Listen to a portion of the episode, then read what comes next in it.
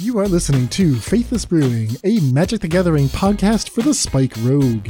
Each week we design new decks for tournament play. We put our creations to the test and share our findings on the air. Enchantress Strategies got a powerful selection tool in Commune with Spirits. We take a look at six new brews in Modern and Pioneer. Then on the flashback, testing results with Spirit Sisters Call and Hinata Dawn Crown. That's all coming up on this edition of the Faithless Brewing Podcast. Thanks for listening and enjoy the show.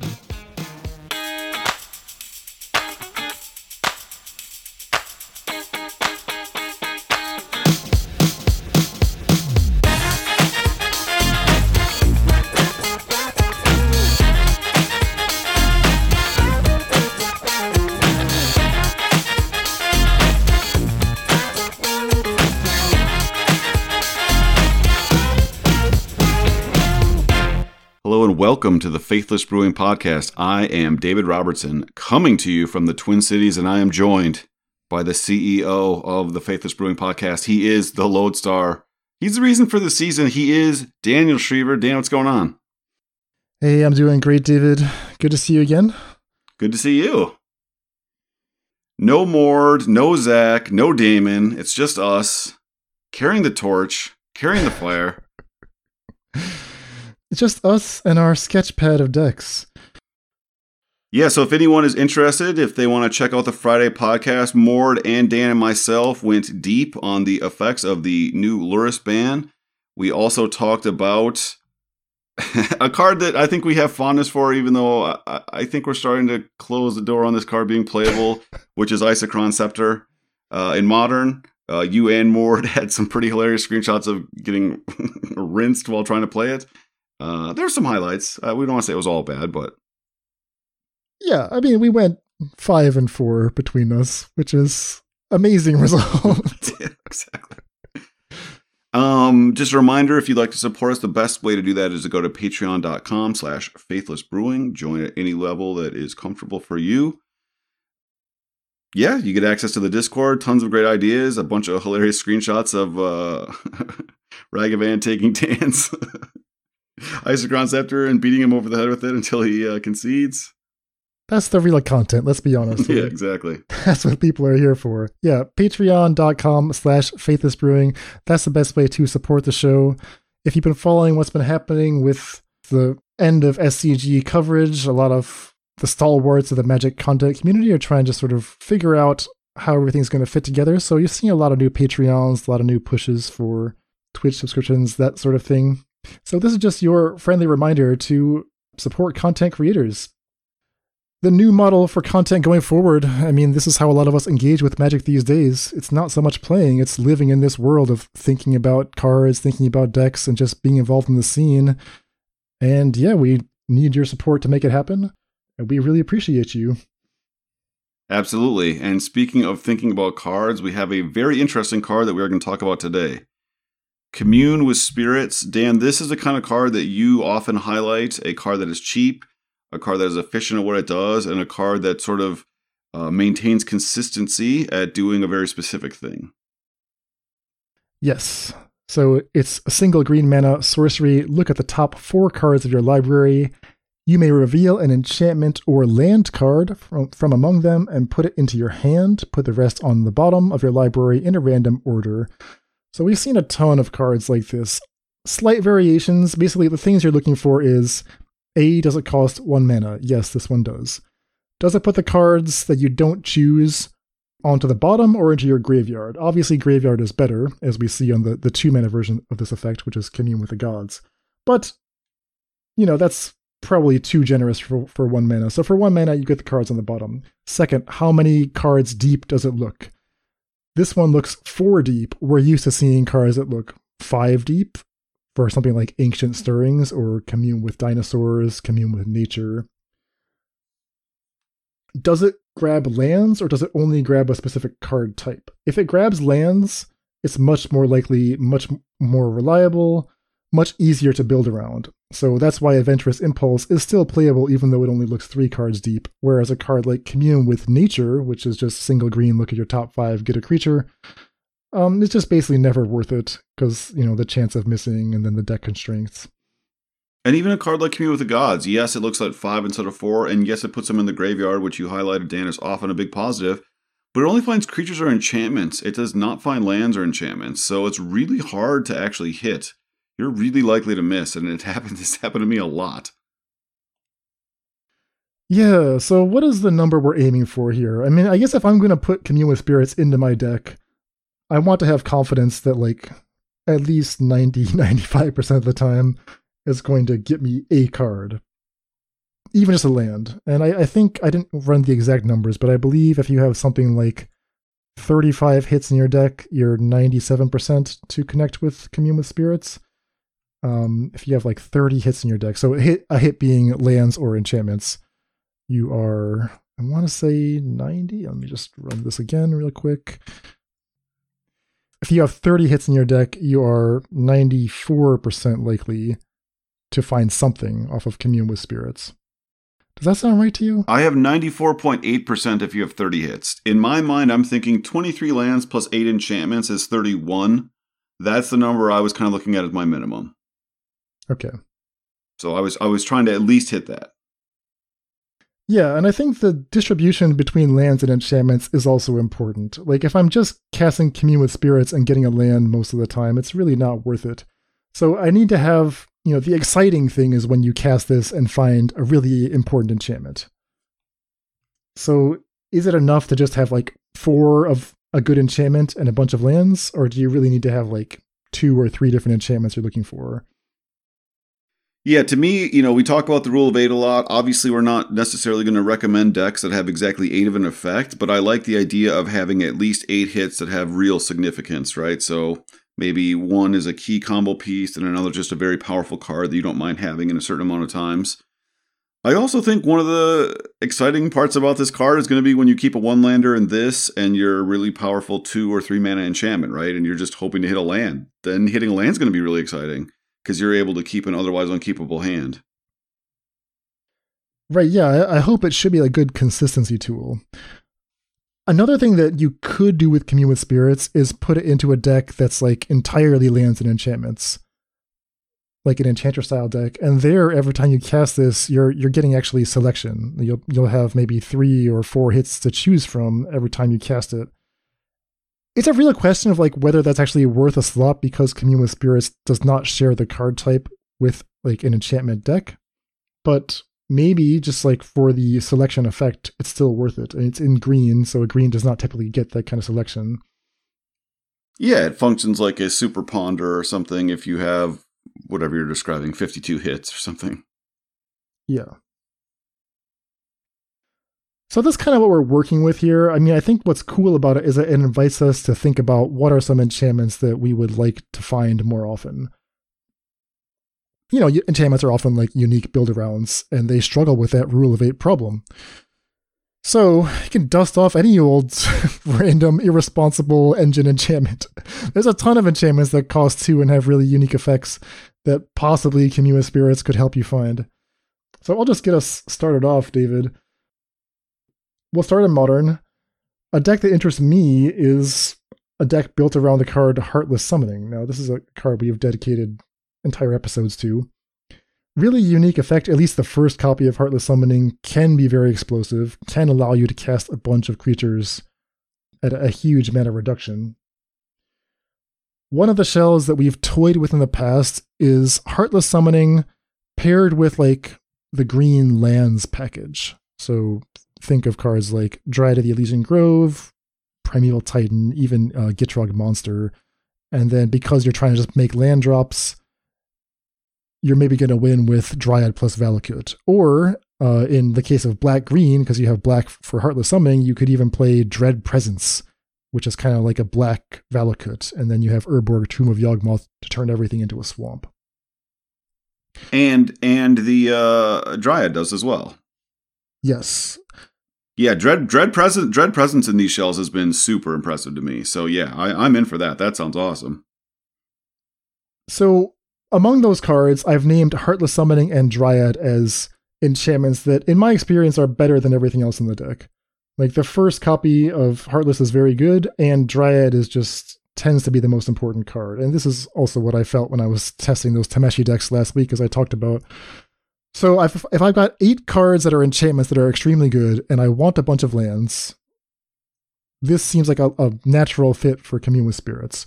So I've got a list here from Amane0201 that 5 0 on January 25th.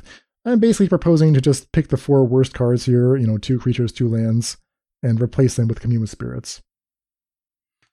Yeah, I think you can even do some sharpening on that. Like, for instance, I think Dread Presence is way better when you're playing a card that is looking for an enchantment that turns everything into swamps. That, that's Dryad of the Elysian Grove, and it's looking at also you can find specific lands, so you can find Urborg a lot more often. Um, so I think I would for sure play the full boat of Dread Presences, let's say, and play zero Gitrog Monster because the card is not even close to modern playable. Um, yeah. But yeah, I, I, like exactly what you're describing, Dan. Uh, maybe you'd keep one Get Gitrog Monster as a Summoner's Pact target. Uh, I mean, it feels like you'd have to be able to do better than that. Uh, the other question is um, because this deck is playing for Amulet of Vigor, do you want to be playing um, the saga, right? Th- that seems like a possibility as well. Yeah, I think that heartless summoning makes Urza Saga like a little bit awkward. Mm. Just like having a heartless down. Yeah, but that that's right. I hadn't I hadn't thought about that. Which might be a reason to not play heartless summoning, but we gotta try it. For for the sake of Commune with Spirits, I'm gonna try the heartless build. No, yeah, I think this is a great place to start. I actually think these shell is pretty good. I think it's going to be a lot better actually now without decks around. That sort of ability to exhaust you of all your resources. Yeah. Yeah, maybe. All right, so before we leave modern, I want to talk a little bit about whether Commune with Spirits would fit in the modern Enchantress shell.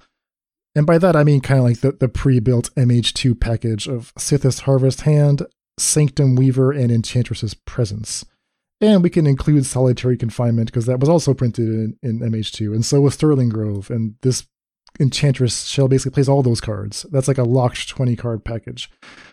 In Modern, you get to play Utopia Sprawl, extremely powerful enchantment. And you can get interaction on one mana enchantments like On Thin Ice. You can get Abundant Growth just for a little cantrip effect to keep the engine going once you have either Sythis or Enchantress's presence down. And then you have to just eventually win with something. And as as I have said before, I dislike prisons. So like the, the fact that Enchantress deck chooses to win with Blood Moon and Solitary Confinement is like a little bit disappointing to me.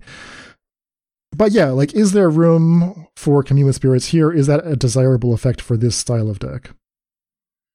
Well, I think we're getting a little ahead of ourselves when we say chooses to win. I think the only way it can win is being a lock deck. I don't think the raw power and just playing out, you know, whatever, Destiny Spinner and Sanctum Weaver, I, I don't think that's going to get there. So I don't think they want to win with Solitary Confinement and Blood Moon, but, uh, you know, they want to win. and this is the mechanism to do so. Um, so there's pluses and minuses, right? The the hit quality is super high but are there specific enchantments that are worth it? Because playing cards that don't trigger our enchantment uh, theme really punishes us. At the same time, it does seem like Solitary Confinement and Blood Moon are cards that, when you want them, you really want them, and when you don't want them, you don't want them at all, right? Solitary Confinement isn't good until you're ready to set up the lock. Blood Moon is bad in a bunch of matchups. So maybe some number of them is worth playing. Uh, you highlighted here that they're playing for uh, Restoration of Eiganjo you know, that card is not very good. So that seems like a pretty easy cut. And you can even justify like turning some of those into commune, and commune will just find a restoration when it's allegedly supposed to be good. Yeah, what is Restoration of Eiganjo? I didn't really think this would see any play at all, but I'm surprised to see it here as a four of. Oh, I mean, I have got a bunch of different shells we could play it in Pioneer if we ever want to. But so it's two and a white. The first thing it does is it finds a basic land and puts it into your hand. The second thing, uh, the second lore counter uh, allows you to discard a card, and then if you do, you may return a permanent of two mana or less into play. So the most basic thing you can do is discard the land that you fetched and put it back into play. So it's like a three mana slow uh, rampant growth, if you want to think of it like that. They can only fetch basic plains. Um, but if you've cracked a fetch land, right, it turns that into a ramp spell. If they've killed a two drop, I think well that's probably its primary focus here, right? Is I play my Sythis Harvest hand uh, out, you lightning bolted or or whatever, you know, fatal push it, etc. Then I play Restoration of Eiganjo, and in my main phase, I get uh, my Sythis back. So I just have another crack at, at getting at least to cast one spell with my um, Enchantress effect in play. Hmm. I guess they can get back Sterling Grove if you 2D this up. If you sacrifice Sterling Grove to find Restoration, then it gets it back. Yeah. I, I don't believe in this card. I think three mana is way too slow for this effect. Um, but you know, it'd be interesting. I mean, I've I've obviously not played this shell specifically, so uh, maybe that they're adding it for a reason. Maybe that was the key card, but I'm just not seeing enough value. There's going to be a bunch of times where you all you're doing is ramping on the second turn. The creature it makes on the backside is not that good, so you know this is the kind of card you'd maybe expect to see some play in standard, right? It's functionally a 2 mm-hmm. for one. It just takes forever to happen. Uh, but in uh, Pioneer, excuse me, in Modern, as we know, these two for ones can happen for very little mana very quickly. So, um, although this is a card that functionally gains you an extra card, I, I just think it's really going to be a struggle to convert that into an advantage when when it's happening on turn four. So, going back to Commune with Spirits, I do think the cost of Commune with Spirits is a little overstated. Like, okay, so let's say you're trying to go off with Sythis, you cast an enchantment, draw a card, and instead of being an enchantment, it's a commune with spirits. Like you haven't really lost anything there. You just have to spend an extra green. You're a slightly less efficient, but you'll find the enchantments you want more frequently. Yeah, and um, probably find lands when you want them earlier in the game. You know, you're only playing a 20 land deck, so this, you know, functions as, you know, land 21 and 22. Um, I would certainly be interested in trying like a couple here, right? Uh, you don't have to play the full boat. You can just use it as, as just like you say, a nice consistency tool. Uh, you know, sometimes it's lands 21, 22. Sometimes it's solitary confinement, you know, t- four and five, right? That, that has value. Okay. So something to check in on. I might try this over the week. Anything else in modern, or should we shift our attention to Pioneer? I think we should shift our attention to Pioneer. The thing is that Modern already has really good one mana cantrips, so the attraction has to really specifically have some specific, you know, combo potential, like you've kind of outlined in, in two of the, these two lists. All right. So, what do we find when we go to Pioneer? Well, you highlighted you since we just talked about a um, Enchantress list. You had played a white green list. I think it was proposed by one of your friends that was kind of taking advantage of, if you want to call it the engine, of Monastery Mentor into Conclave Tribunal, uh, basically casting it for free, and it was using that to kind of tear through the deck because Conclave Tribunal was triggering both the Monastery Mentor again, as well as any Setessan Champions or Eidolon of Blossoms. Um, so you, I, as I recall, Dan, you had a lot of screenshots where you're about to die and you kind of had to like go for it, and you you know just generate enough power to be able to kill your opponent. You know when you were at three or four uh, with sort of lethal being threatened uh, towards you on the following turn. Yeah, that's right. It was specifically the interaction of Conclave Tribunal and Monastery Mentor that allowed you to have all these free enchantments. You'd also have to have a card like Herald of the Pantheon in play. This allowed you to cast Mana Bloom as like a mana neutral play. Mana Bloom is X and a green, comes into play with X counters, which you can convert into mana once per turn. And then when the Mana Bloom is out of counters, it goes back to your hand. So having that with a cost reducer in play is actually an excellent way to trigger a Monastery Mentor every turn, or trigger an Eidolon of Blossoms every turn, or a Setessan Champion. The trouble was that, like, Setessan Champion has been a constant disappointment. The mana was terrible. I mean, this was even before Pathways were printed, so it's been a long time since we played this deck. You had to play a bunch of non enchantments just to make the deck work. You had to play like six mana elves. You had to play Herald of the Pantheon, which is not an enchantment. You had to play a bunch of monastery mentors. There was definitely a lot of room for improvement. But it was powerful when it started to get rolling. So I wonder if like we just take this shell and just start crossing off the bad cards and replacing them with cards that are like actually good and actually enchantments. What am I talking about? Well, instead of Herald of the Pantheon, how about we play Jukai Naturalist? From Neon Dynasty. This is green and white enchantment creature with lifelink. It has that same text. It reduces the cost of your enchantments by one generic mana. But more importantly, it just is an enchantment, and that's like the key difference that makes it so much better than Herald of the Pantheon. Similarly, we can maybe think about replacing some of the mana elves or some of the monastery mentors or something like that with commune with spirits because really the engine is just a few cards. The engine is your cost reducer and your mana bloom and your of blossoms.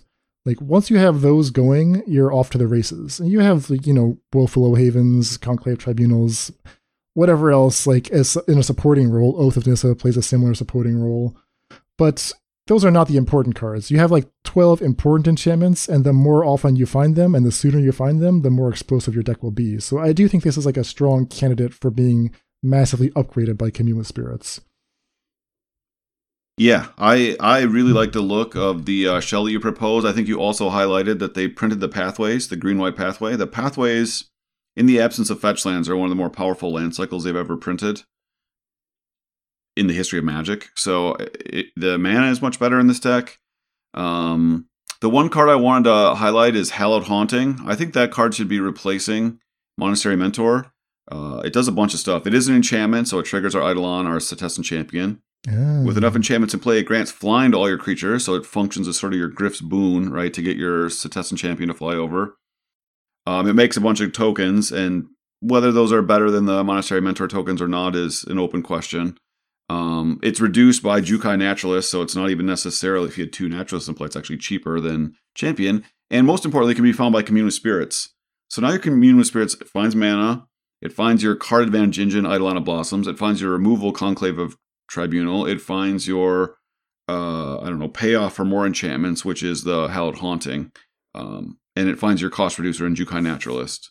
So to me, that makes it a little bit more attractive to to maybe make that the one of the payoffs.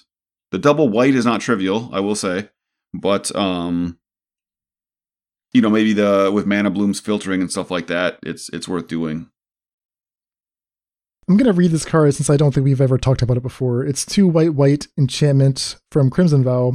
Whenever you cast an enchantment spell, create a white spirit cleric creature token with this creature's power and toughness are each equal to the number of spirits you control.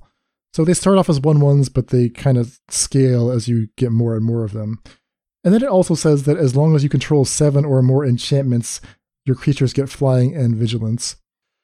And that might happen in this deck. Yeah, I mean, it's worth noting also that uh, Eidolon of Blossoms is a spirit. So you get one extra spirit there uh, if it ends up mattering. All right. Okay. Yeah, that, that I think that's a nice upgrade. That solves the Monastery Mentor problem because you know, I, I really appreciated having a token generator to make Conclave Tribunal explosive, but I hated how it wasn't on an enchantment.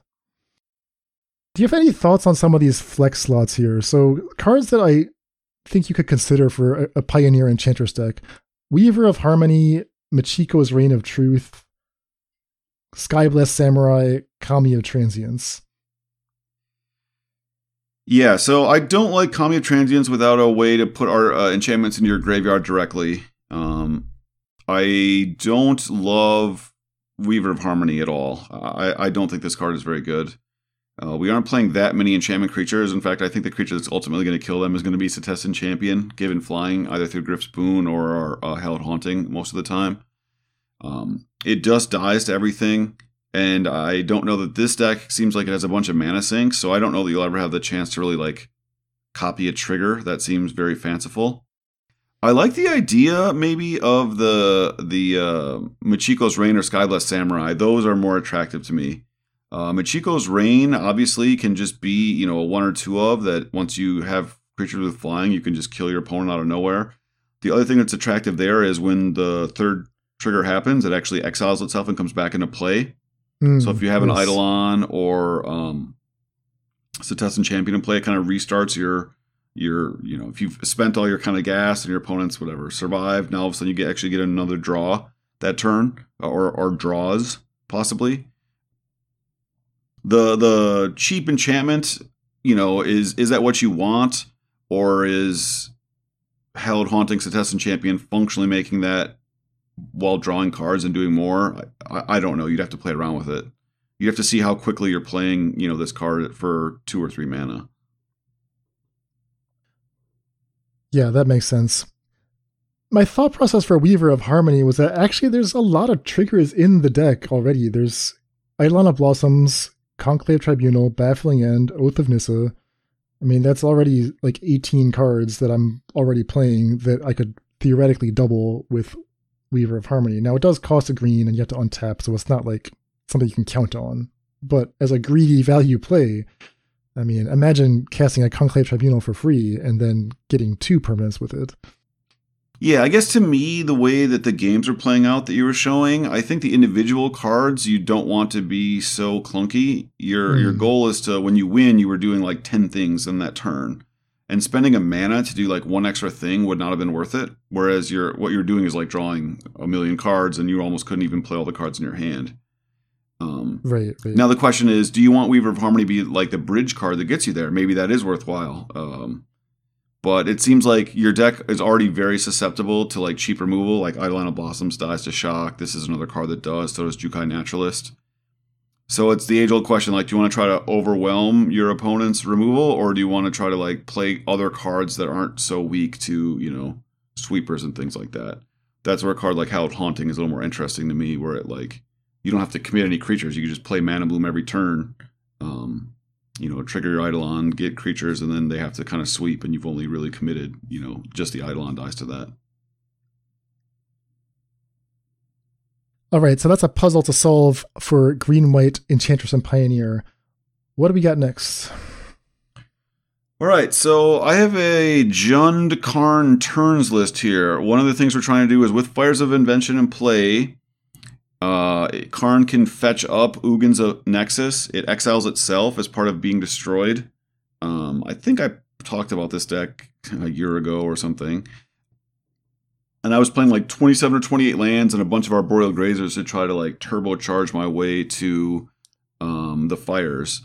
The first thing that happened was in the middle of a bunch of our sacrifice shells we were playing a month or two ago. I really love Treacherous Blessing when I was going to be playing Vraska. And this deck already wanted to play for Vraska because it needs to have all these ways to eat Ugin's Nexus.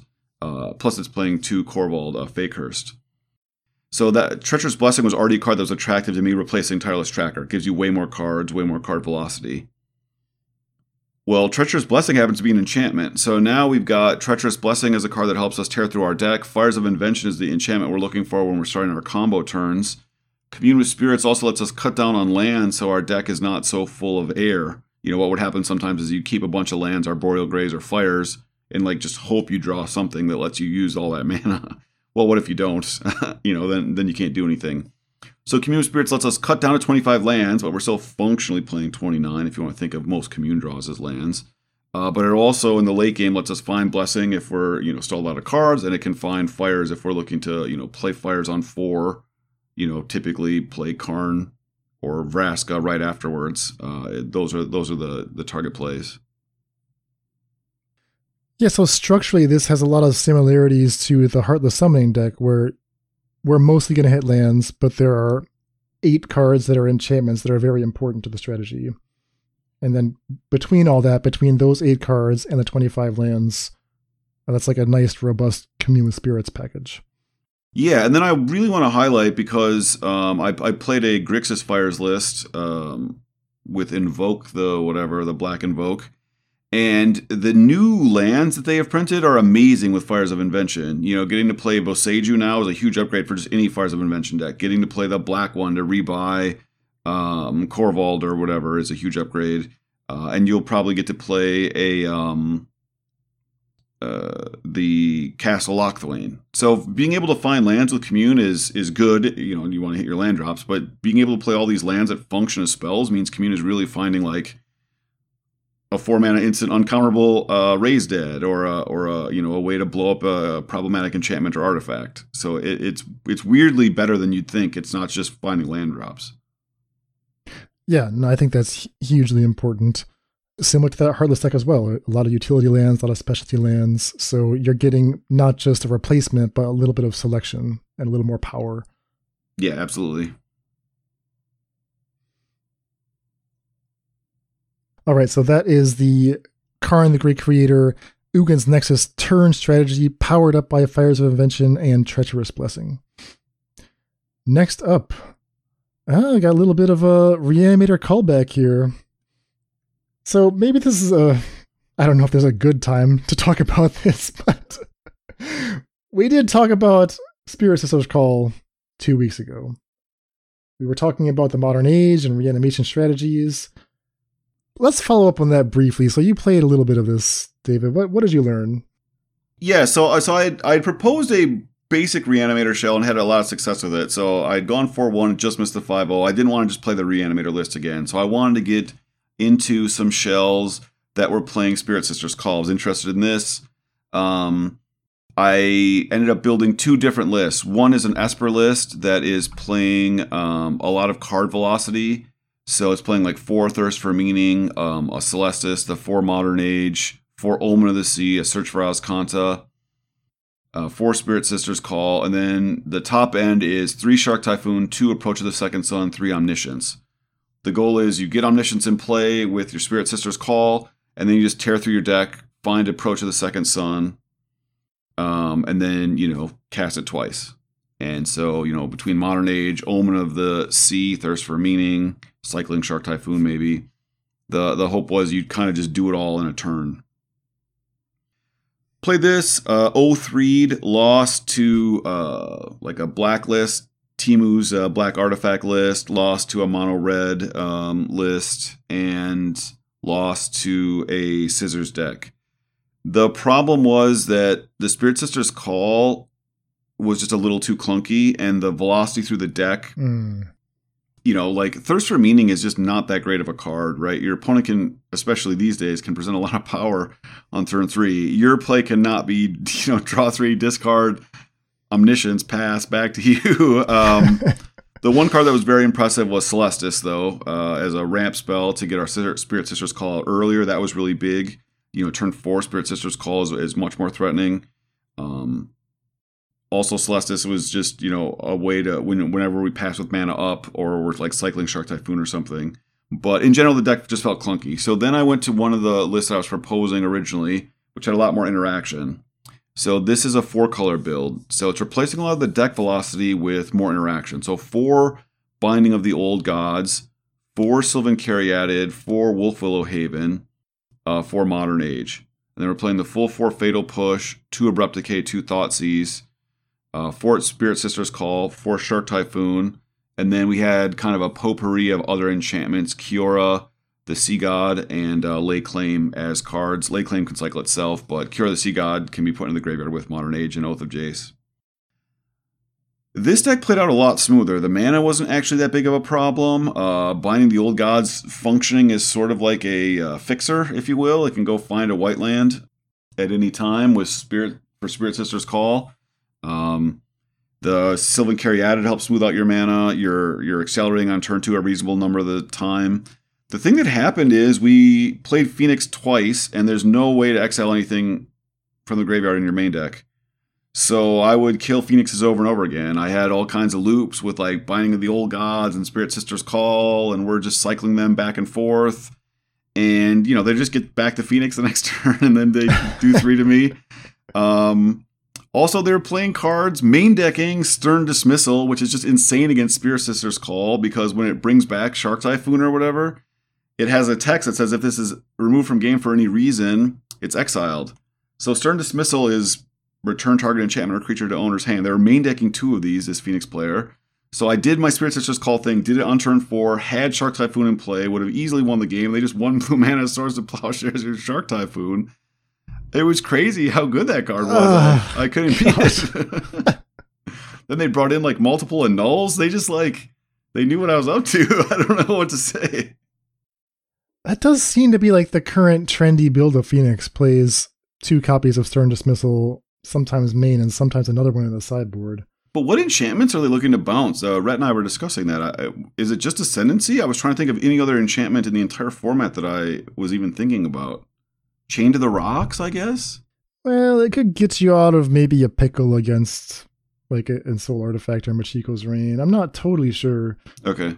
But I mean, it also bounces creatures, so it's just like never that bad. Yeah, I'm just thinking like you could play the one blue mana bounce a creature, and if it's cheap, you get to um, scry three or whatever. Like, wouldn't you rather just bounce the creature and not the scissors if it's if the scissors is enchanting? Well, something? you can. I mean, you can still balance the creature with stern dismissal, but if you like, if you're up against ascendancy or something, this is the difference between winning and losing, right?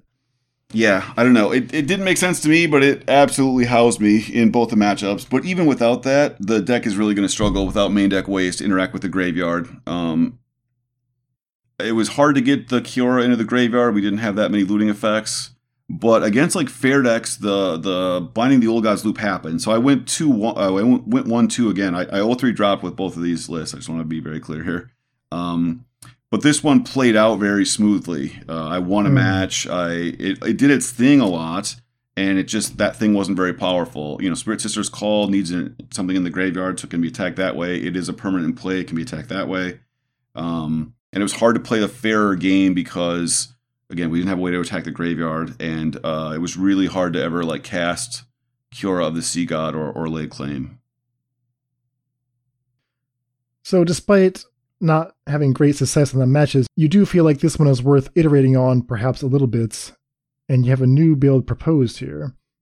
Yeah, exactly. So when you're talking about commune with the spirits, that gave me an excuse to kind of like, all right, if I really had to like roll up my sleeves and make this work, like what would I do? So the first thing I want to do is I want to change my enchantment package. I want to play the Kami War. So this is the new six mana, five color WUBRG plus one colorless enchantment. The Binding of the Old Gods helps us cast it. Six mana is way less than seven mana. Um, it also exiles permanents. I think Phoenix is going to go back to being the dominant deck in the format. So being able to exile permanents matters. Um, and if it comes back into play, eventually just turns into a creature uh, that can do stuff. We're also main decking Graveyard Trespassers in some number. And playing uh, one extra Oath of Jace. You could play, instead of the Oath, um, you could play Celestus. Even though it's not an enchantment, it, it's actually very powerful. So maybe that's the way to go, especially if we're going to play Kami War now that I'm looking at it. Although Kami War has some synergy with Oath of the second chapter bounces any non land permanent. It gives you like a rebuy. Yeah, I still want to be able to cast this on the front side, though. okay, okay, sure.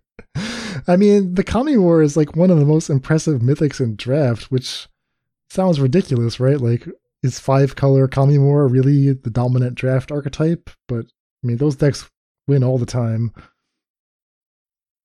Kami War is you just can't come back from this card.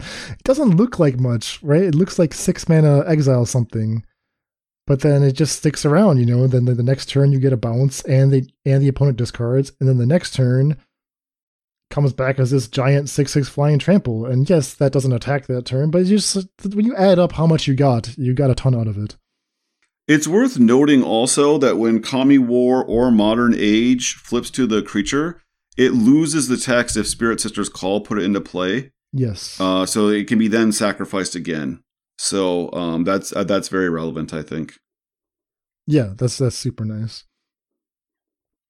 Okay, so we've got a different top end enchantment package. We've got two commune with spirits, so we're trying to set up either you know that Wolfwillow Haven ramp or the Modern Age or Spirit Sisters Call. That's your reanimation package. Yeah, and, and Commune with Spirits is also very good with the Resolve Shark Typhoon. The thing that was happening sometimes is I would do the Shark Typhoon thing, and the other deck did not have that much like velocity through itself, right? So if I couldn't cast other spells, maybe you only have four or five mana in play, you can't cast Shark Typhoon. Commune with Spirits is a card that a just puts a one one into play with Shark Typhoon. It seems crazy, but it's actually really useful to block. And then it goes and finds whatever enchantment is useful, right? Is your opponent threatening to kill you? Binding the Old Gods is good. Or do you need to like keep tearing through your deck? Uh, Modern Age is great with Shark Typhoon in play. Uh, maybe you have all the mana in the world that you need, and, and all you're looking for is that uh, Kami War to exile their Phoenix or, or Thing in the Ice or whatever. So um, I, I think Commune with Spirits is going to be very good here. Uh, I you know playing the 23 lands is always a little dicey. It's not that much, but we're still playing eight uh, mana rampers. Commune with Spirits is a way to kind of give us those extra mana sources, make sure we hit our third and fourth drop. We always want to do that. Um, but then in the late game, it turns into an Oath of Jace or Bind the Old Gods or Spirit Sisters Call. All right. So, one last list here. This one also uh, returning to the podcast for a third tour of duty. We've talked about In Search of Greatness. We had a very unsuccessful week on it. But, David, you have not given up.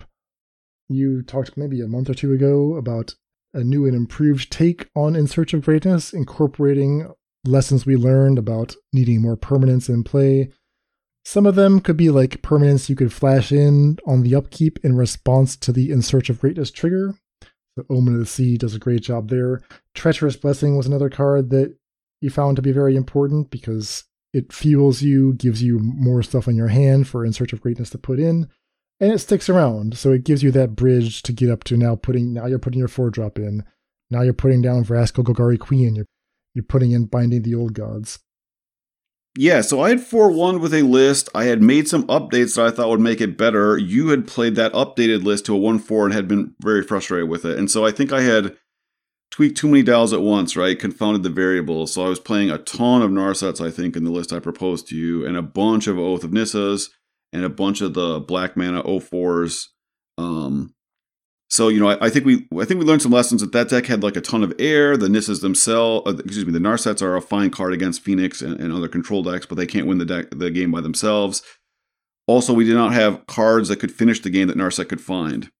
So this is taking a lot of those lessons and incorporating them. So our one drops are Fatal Push and Commune Spirits. Our two drops are still In Search of Greatness, Omen of the Sea, Sylvan Caryatid. I did feel like the deck was doing its thing, right, on, on two and three. And I you you felt the same way. It just when it was getting to the top end, it was starting to fail.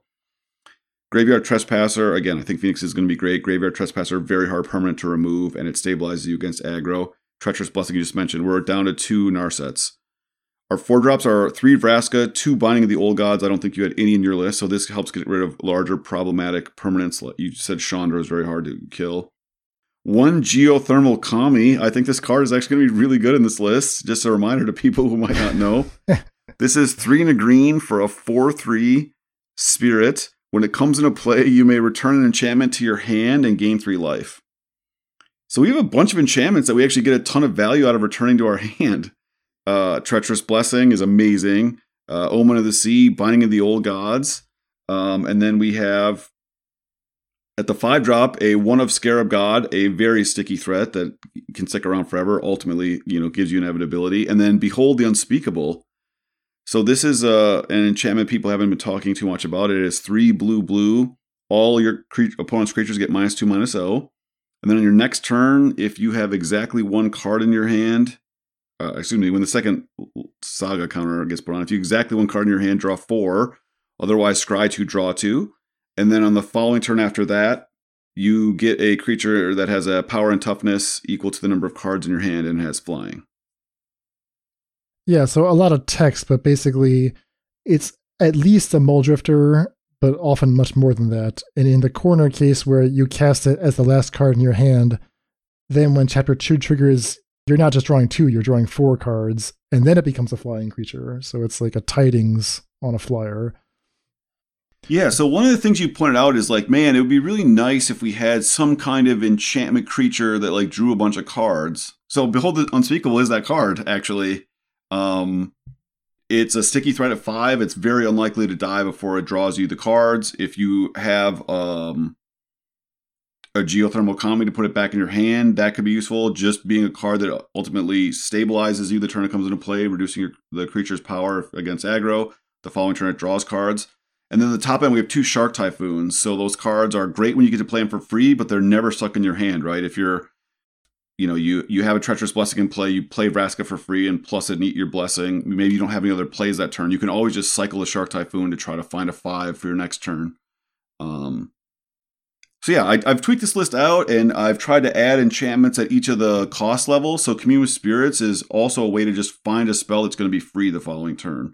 So it has extra value there. Yeah, I might go up to four communes. The exciting parts of this deck is when you lead on in search of greatness on turn two. When you don't have that, it's still a functional deck. I mean, the, the mana curve makes sense. You're just playing a mid range control role. But for the really explosive sequences, you need to have in search of greatness. Commune gives you like four extra looks. Yeah, that's true. It's always a question of what to cut, though, because the one negative thing about Commune Spirits is it's not a permanent. Um, and you probably have to replace a permanent in this list because the only non permanents in the entire shell are four push. I don't think we can cut those, and two commune. So you then you need to figure out where you want to bend your curve. Maybe you say, okay, we don't need to have as many Sylvan Caryatids because commune is going to find and search, you know, some number of the times. Uh, or maybe you trim, you know, a three or a, a four. Um, but yeah, that that what you're describing is certainly a very real thing. I'll probably cut one land and one two drop or something. if we can't cut lands for commune, then what are we doing here? You know? yeah, that's it's a fair point. Yeah, I, I, I think you're right though. I would cut a land for commune. That's that is the first thing I would do. And yeah, behold the unspeakable. Someone asked me, I think it was Jack Lionheart asked during one of our mailbag segments, like, what have I learned from playing a bunch of limited lately? And it's it's things like this where like when you put geothermal kami and behold the unspeakable into a deck list, I just like immediately have PTSD flashbacks of my opponents in Neon Dynasty draft just completely destroying me over and over again with this combination. It's so freaking powerful. Now you wouldn't know that if you didn't play draft because these cards just don't look like constructed playable cards, but together they're just like unbeatable. The the wild thing about geothermal kami is it actually works really well within Search for Greatness. So let's say we have a three drop. Let's say we have Treacherous Blessing in play, and in Search for Greatness in play. We play our kami and bounce our Treacherous Blessing and whatever. Choose not to play it for whatever reason. If they kill geothermal kami, we have a three drop that we get to play for free with in Search for Greatness next turn, right? Because we we had a two. Our four dead. If they don't kill geothermal kami, we threaten to play a five. So either way, it's not just that it comes back, gives you another bite at the apple. It's often letting you do that again for free the following turn. Like Geothermal Kami dies to their Chandra. We have the three in our hand and the and the two mana enchantments already in play because whatever we already earlier in the game used in Search for Greatness to play uh, Blessing. So that's just super sweet. Sounds like we're not playing enough copies of Geothermal Kami. Gotta get more of those in there. And Omen of the Sea is just a card that's just going to be in play at random times. So again, Geothermal Kami buying back Omen with Search for Greatness in play is really, really important because the trigger goes on the stack and then you can flash in Omen of the Sea during your upkeep and look for your five, right? You might just get to play Behold the Unspeakable for free. All right. So that's a pretty good survey of six or seven concepts for Commune with Spirits, and we're just scratching the surface. I mean, any deck you can think of that meets the criterion of having, I don't know, let, let's say eight important enchantments and a bunch of lands, but some decks, like we've seen, will just naturally be playing more enchantments. The hypothesis is that all of these strategies will get more consistent and more powerful they'll find their important engine enchantments more often with the addition of this Commune with Spirits tool. Yeah, and they'll be printing more enchantments in every set, right? So eventually, you know, some of these build arounds maybe get a little more powerful, and now there's you have two build arounds that work, you know, some random old build around that, you know, from Mirrodin, and then a new build around, and they they have similar kind of things that they're looking for, and all of a sudden you've got this Commune with Spirits, you know, card to hold this new shell together. Exactly. All right, so we're going to take a short break here, and when we come back, we'll wrap things up with a quick look at our testing from last week with Hinata Dawncrowned, a card that David already 5 0'd with during his little preliminary explorations. But we didn't stop there, we tested a couple more strategies. We'll let you know how that all went after the break.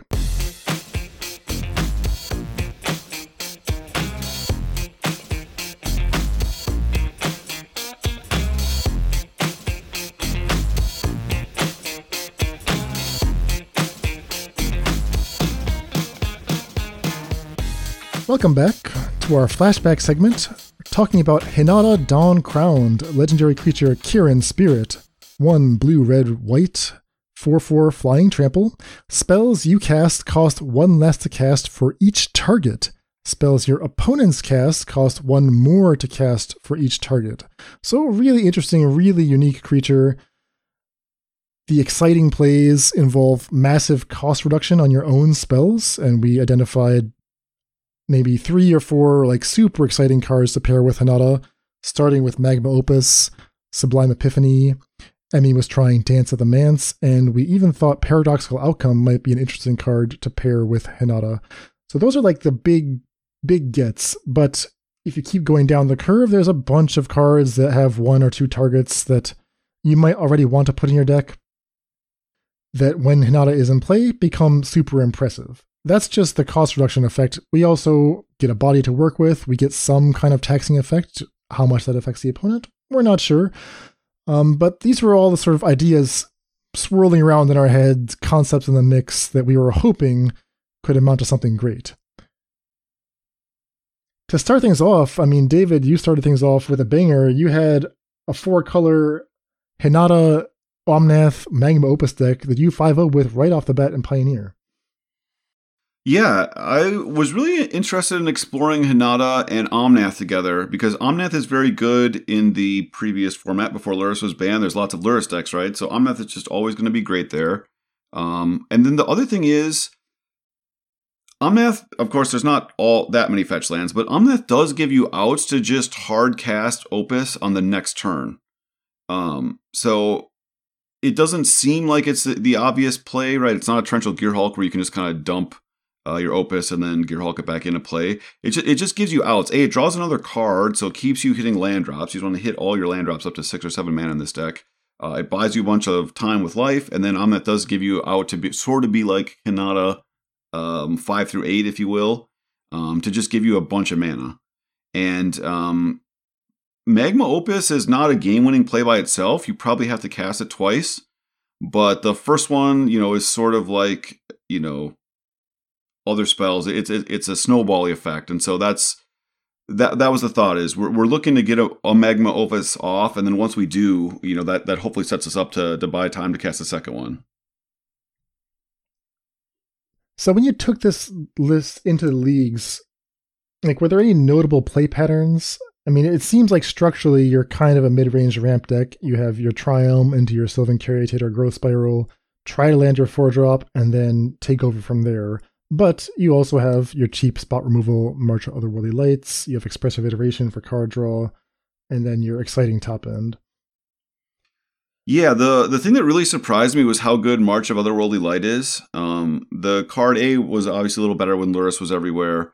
Um, but the fact that it really worked so well with the um, settle the wreckage was was the thing that surprised me. You you have a Hinata in play and you leave like three mana up. They don't even realize maybe you can cast settle. But then they're like put in a bind. Like, do I just attack with like two creatures? Because Hinata's gonna block. They it's really hard to target with like a fatal push or something. If you only attack with two creatures, then you get wrecked by March. If you attack with all your creatures to, you know, do a bunch of damage to me and lose your whatever crappy creature to Hinata, you get blown out by Settle. And, and there's just no way around it. And, and Hinata's taxing ability was very relevant. Like, like Oni Anvil wanting to Thoughtseize you, that costs two mana and two life. They sack a permanent to turn on their Fatal Push, and they have to pay two to Fatal Push. Uh, if you can do anything to prevent that, um, you you've basically tapped out their whole turn. You've probably spent like a mana. So the the the mana reduction was huge, even on on effects you don't think about. Like, of course, when you get the nutty opus thing, it's like, oh man, Hinata is sweet. But the reason it's more than a meme is because Hinata does all this other stuff. It's great against auras. Every aura they cast targeting their own creature costs two mana. Um, K command costs five mana. Um, it, it's just crazy. yeah, I mean the list looks super sweet a lot of people seemed interested in picking this up. Got some great feedback from players just sharing their own screenshots, just going nuts with Opus and Sublime Epiphany. Question for you, David, about like how you approached your sideboarding and if there's like a way to get around maybe the classic mid-range ramp problems of like not drawing the right mix of action at a given time. Yeah, so the I was really sideboarding cards out as a package. I was almost always against aggro taking out like always a Sublime Epiphany. Don't keep that in. It, it, honestly shouldn't be in the deck. It was really like a card Rat wanted in just because it was so sweet. But I don't I actually don't even think it should be even in the deck. Uh, I was taking out that at least a Gearhulk, often both. Um, often a Hinata against aggro, and I was taking out the uh, white spell. That's like a free way to prevent Hinata from dying uh, against like most of the Lurrus decks aren't playing Fatal Push, so it's not good against them. And then you just bring in all your cheap removal. Um, and then against like control, uh, you basically just leave in all your expensive spells and get rid of your marches because they're playing planeswalkers and march does not hit them. As for like the the no action stuff, I was really trying to keep one of the two uh, ramp spells in hand. Um, you do have to mulligan aggressively though. You can't just kind of keep do nothing hands. You can't do nothing until turn four. Uh, even keeping hands where I was like expressive iterationing on three, that's probably not enough uh, unless you're on the hmm. play. So uh, you you have to be very disciplined. I feel like I've had a lot better results lately, being much more disciplined in my uh, mulligan decisions. Not keeping hands at like, oh, I've got all my parts, but I'm not going to do anything until turn four. That's that's just not going to be good enough. What about a hand that's like turn two discard magma opus for treasure, turn three Omnath? Oh yeah, I, I keep that for sure. Omnath is gonna uh, maybe draw you into something sweet, like a land is amazing with Omnath somehow. okay, same hand, but with Hinata instead of Omnath. Do you still discard the Opus, or do you try to hold it? Oh, I try to keep. I try to hold the Opus. Uh, I was literally only discarding Opus if I was specifically ramping into an early Omnath, which is and and it was had and it would have to be good in the matchup. So it'd have to be good against you know Burn or or like a white blue scissors or something, uh, where I know they can't easily remove it. Um, or or if it was the turn, I was for sure going to resolve a Torrential Gearhulk on my turn. Otherwise, I just hold it as long as possible. Oh, really? Oh, okay. Interesting. Any changes you have made to the list based on what you found so far? I'd for sure cut the Sublime Epiphany. Um, I don't know if you need the the shields. It's super sweet tech from Mord. In theory, it's really good against Anvil, but I don't know if Anvil's really going to be much of a deck, and I don't know how much Fatal Push is going to be around. So I think there's going to be a lot more control decks, more mid range decks. So I think maybe two censors or negates if you want to play that card. I mean, Hinata does reduce the cost of them. Hinata makes Censor way better. So it makes Censor a blue mana spell, and they're having to tap an extra mana to target Hinata. So it's much more likely to catch something in the late game. But maybe you just want to play straight up negate. Um, there's a spell that like costs one less if you have a spirit, one less if you have an enchantment or something. So with Hinata in play, that's actually a one blue mana mana leak. That's a possibility. Yeah, Geistlight Snare. Yeah. So I think you I think you're gonna want to just play normal counter spells uh, in in those two spots. Yeah, I actually played against the Geistlight Snare mono blue deck with the next list we'll talk about. So maybe we'll pivot here talk about the second Hinata strategy, which is basically a mono blue deck. We're splashing into Jeskai colors so that we can play Hinata. And I see you've actually got a Jeskai Ascendancy hanging out in this version. But the basic idea here is that whereas the previous build wanted to reduce Magma Opus, this deck is trying to get Paradoxical Outcome. Paradoxical Outcome, for reasons we don't understand, targets the permanence that you want to bounce. So that means that Hinata applies the cost reduction, and you can cast outcome for just a single blue mana as long as you have three targets, which, let's be honest, we're hoping to have a bunch of targets. In order to be an outcome deck, you have to have a bunch of cheap stuff, so we're essentially playing the Moonsnare prototype Springleaf Drum core that is popular in Modern, and in Pioneer you support that with Ornithopters, Mox Ambers, Emrys, and uh, it looks like we have Golden Eggs here as well. Yeah, so my first build had Golden Egg to try to make Emry better because Golden Egg can put itself to the graveyard as a mana neutral play. Um, so Emry can turn into a draw engine if it lives, was a thought process. We have no other artifacts that naturally go to the graveyard. It turns out Emry just dies, so you shouldn't be doing anything to make Emry better, and you should be looking to side out some number of Emrys in almost every fair matchup. Um, so I played this list that exactly as you described: four Emry, three Rebuke, which was a card I thought would be you know pretty good with Hinata, two Sai, one Jeskai Ascendancy because it's very good with Emry, uh, four Outcome, four Hinata, one Aetherflux Reservoir. When you start doing your paradoxical outcome thing, this is how you win, and one Baral's Expertise. Again, a super cool card, techie card with Hinata. It's blue blue, return three permanents. It could even be mana generating permanents for you, right? If you have a Mox Amber and Springleaf Drum for free, you get to bounce these cards replay them maybe if you have another flux Reservoir in play, or maybe it plays the flux Reservoir for free. the list had the problems and the successes. Every Emry shell I proposed, I proposed a million combo Emry shells. The good hands are awesome, and the bad hands, like you just mull the five or four, and you know you just don't do anything. So lost to to Blue White Control 02, two non-functional draws didn't do anything. Beat Blue Red Phoenix and Jund Food with Karn, which should in theory be good against us 2-0 back to back. Felt awesome. Like, oh man, just keeping amazing hands. Lost to Mono Red 02, even though I even activated freaking Westvale Abbey. They had the the one two stupid wizard, and they just made uh, Ormendahl small enough I couldn't uh, race them incredibly, and then lost to Red Black Anvil. You know, had draws to to beat them, but didn't draw it. You know, they can't beat Resolve Paradoxical Outcome, but they have lots of ways to make sure you never resolve Paradoxical Outcome. Uh, so. Went 2 3, and again, frustrated with the air, was very impressed by Sai, Master Thopterist. Uh, was not impressed by uh, uh, Metallic Rebuke. Uh, Emry always died, so Golden Egg was bad. Um, so I kind of went back in the lab and tried to find a way to play more deck velocity. Um, and so my answer was Reverse Engineer, which was like sort of another way to pay me off for having all these artifacts in play. I still can't believe you lost that game with with Westvale Abbey.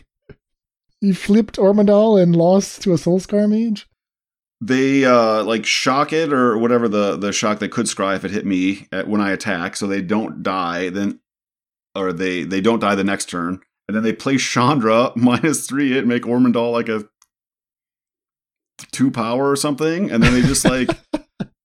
so then I have to attack to kill Chandra because I actually had lethal on table, and then I had like one other draw to draw something, and you know, of course, the deck's just all air. So I was just like, "What the hell?" I freaking flipped Ormendahl and did not win.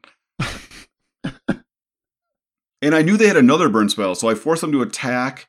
I blocked with all my creatures, and then when they went to kill my Hinata, I sacked Hinata and like four other creatures to make Ormendahl. So I already burned one of their burn spells, but they had another one. Plus, they must have top decked the Chandra.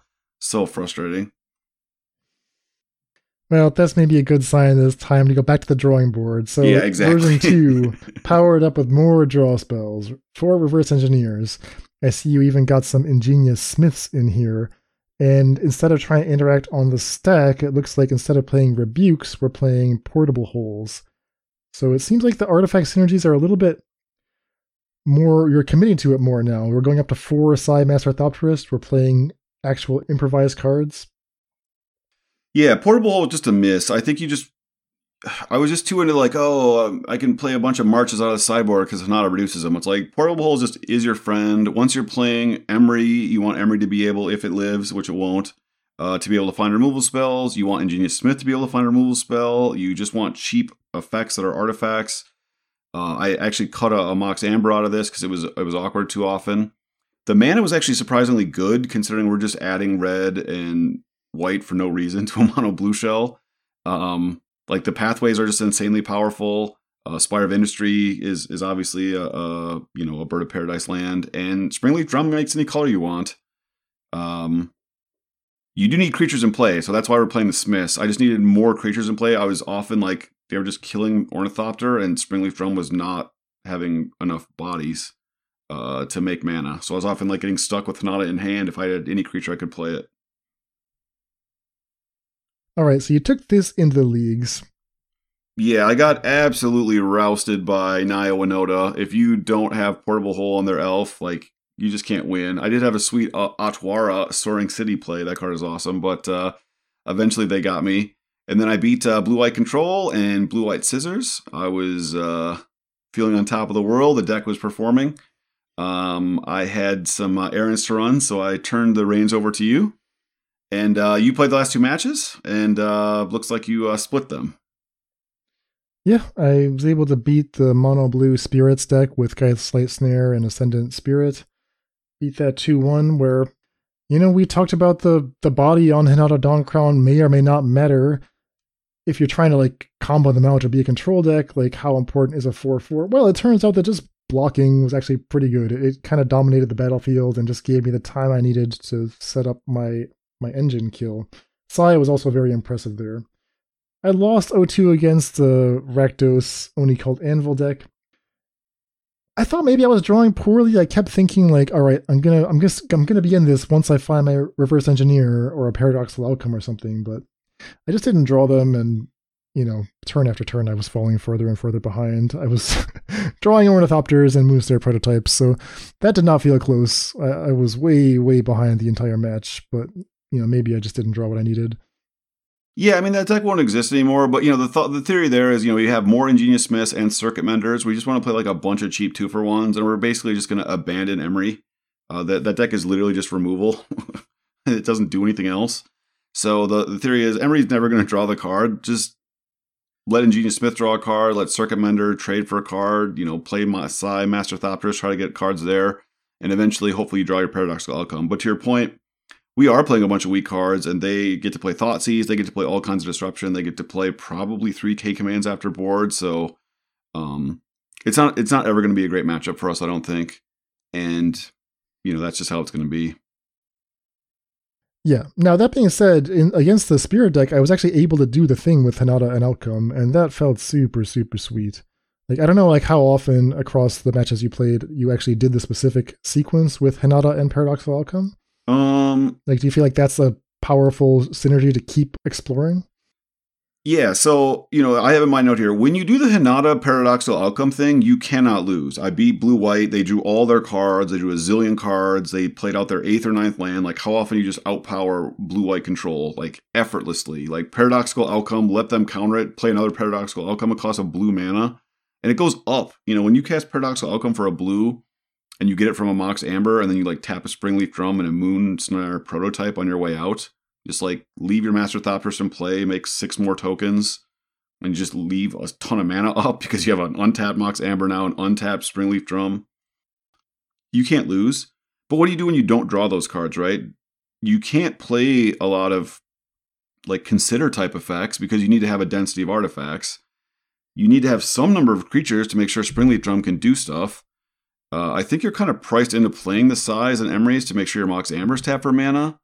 Um, I don't want to say it's not worth exploring more. I'm not saying this is the perfect version, but I think a lot of these decisions are actually pretty gated once you want to do the Hinata paradoxical outcome thing. So I'm not sure what else you can do. Yeah, I mean, you could put in like a secondary engine like like Dance of the Manse if you're thinking I'm an artifact deck, but I'm not sure how reasonable that is without Hinata in play. I'm noticing that you went down from four to three copies of Hinata in your second build. Yeah, the thing I was realizing is paradoxical outcome is just fine in this deck because we we we actually have a ton of mana, even though we're a 19 land deck. Because you do have a Mox Amber, maybe they kill your Emry, maybe they don't, maybe they kill your Sai, maybe they don't. But you have Springleaf Drum and Moonsnare prototype, so you're really like a 27 land deck if you want to squint really hard. So it's possible to just like turn three paradoxical outcome for three cards, right? That's just a really good play. Four mana instant draw three. They'd never print that into standard. Um, or reverse engineer for like blue blue on turn three. So the thought process was like Hinata isn't that important. It really only affects four cards in the entire deck. And so it's, it's part of your best draws, but you certainly don't need it. And the splash is kind of free because we want to play white anyway. And playing Riverglide Pathway is basically like playing islands. Like playing the extra red just doesn't do anything to hurt us. Um, and then it makes our sideboard better because it helps you win like counter wars and stuff. Uh, you know, like a resolve to nada means basically like your mystical disputes are insane and and theirs are terrible. I mean, is it better or worse than inspiring statuary for the purpose of supporting paradoxical outcome? It's a great question. Um, I hate inspiring statuary. I always get so excited about it, and then it just always lets me down. At the same time, it is an artifact, right? So it increases yeah. your artifact density for Ingenious Smith. It increases your artifact density for Sai Master Thopterist. It's an artifact hell that Moonsnare Prototype lets you tap. Um, maybe it, maybe it's not uh, better. Maybe Hinata is not better. That that might be the very real conclusion to draw. Um, unfortunately. Hmm. Well, we ran the experiments. We do it for science. Came away with 150 to start with, and you know, we've learned some things about this paradoxical outcome shell. I thought it was a really fun shell to play. Would like to see this shell keep improving, whether that's with Hinata or with Inspiring Statuary. different avenues to explore. I will say the nut draw with Hinata is way better, right? Like it's it's not even close. Um, but yeah, yeah, I think Inspiring Statuary is like not a good card at all, but it is more synergistic. Yeah, again, if you really feel like the splash is totally free, then Hinata is better just because it is a flying 4 4 that's hard to remove. Um, it makes you more vulnerable to Wrath of God. Yeah, there's there's a lot of variables happening here. All right, so stepping back then, big picture, what have we learned about Hinata Dawncrowned and what do we think is the future of this card going forward? I think Hinata is just a very, very good card. Uh, it's I think people dismiss it too quickly as a meme. You know, I wrote that in our spoiler notes. Like, I think this card is actually pretty real. The fact that it makes Opus, which is already like a borderline playable card with Torrential Gearhulk, into an insane card is already something. A bunch of random cards target uh, more than you think. But you need to make a deck that can function without Hinata. That's the big key. People like, oh, you need to put all these, you know, you know, even that six man instant that like Rhett wanted to play one of, like the card's is bad. And it's really bad if you don't have a Hinata in play. So, you know, that's the kind of card that really shouldn't be in the list. And and he was worried like, oh, we don't want to play small ball. Like once we resolve Hinata, we have we have to get paid off for it. It's like a 4-4 trample that just makes your opponent's targeting more expensive is not the worst card in the world. Um so yeah, I, I, it's not like some of these other cards that are like only good if you draw the specific one card you know, it's like, all right, if I draw this and I don't draw the second piece, I've just, you know, spent seven mana for a 1 1 or something. It's like, yeah, the mana's tough, but a 4 4 flying creature that just makes your, uh, you know, your opponent's Dreadbore cost one more, or Thoughtseize cost one more, that's that's just a reasonable card. Yeah, and I think that's what we've seen from Hinata in Standard as well. Like, it's a pretty good Standard deck.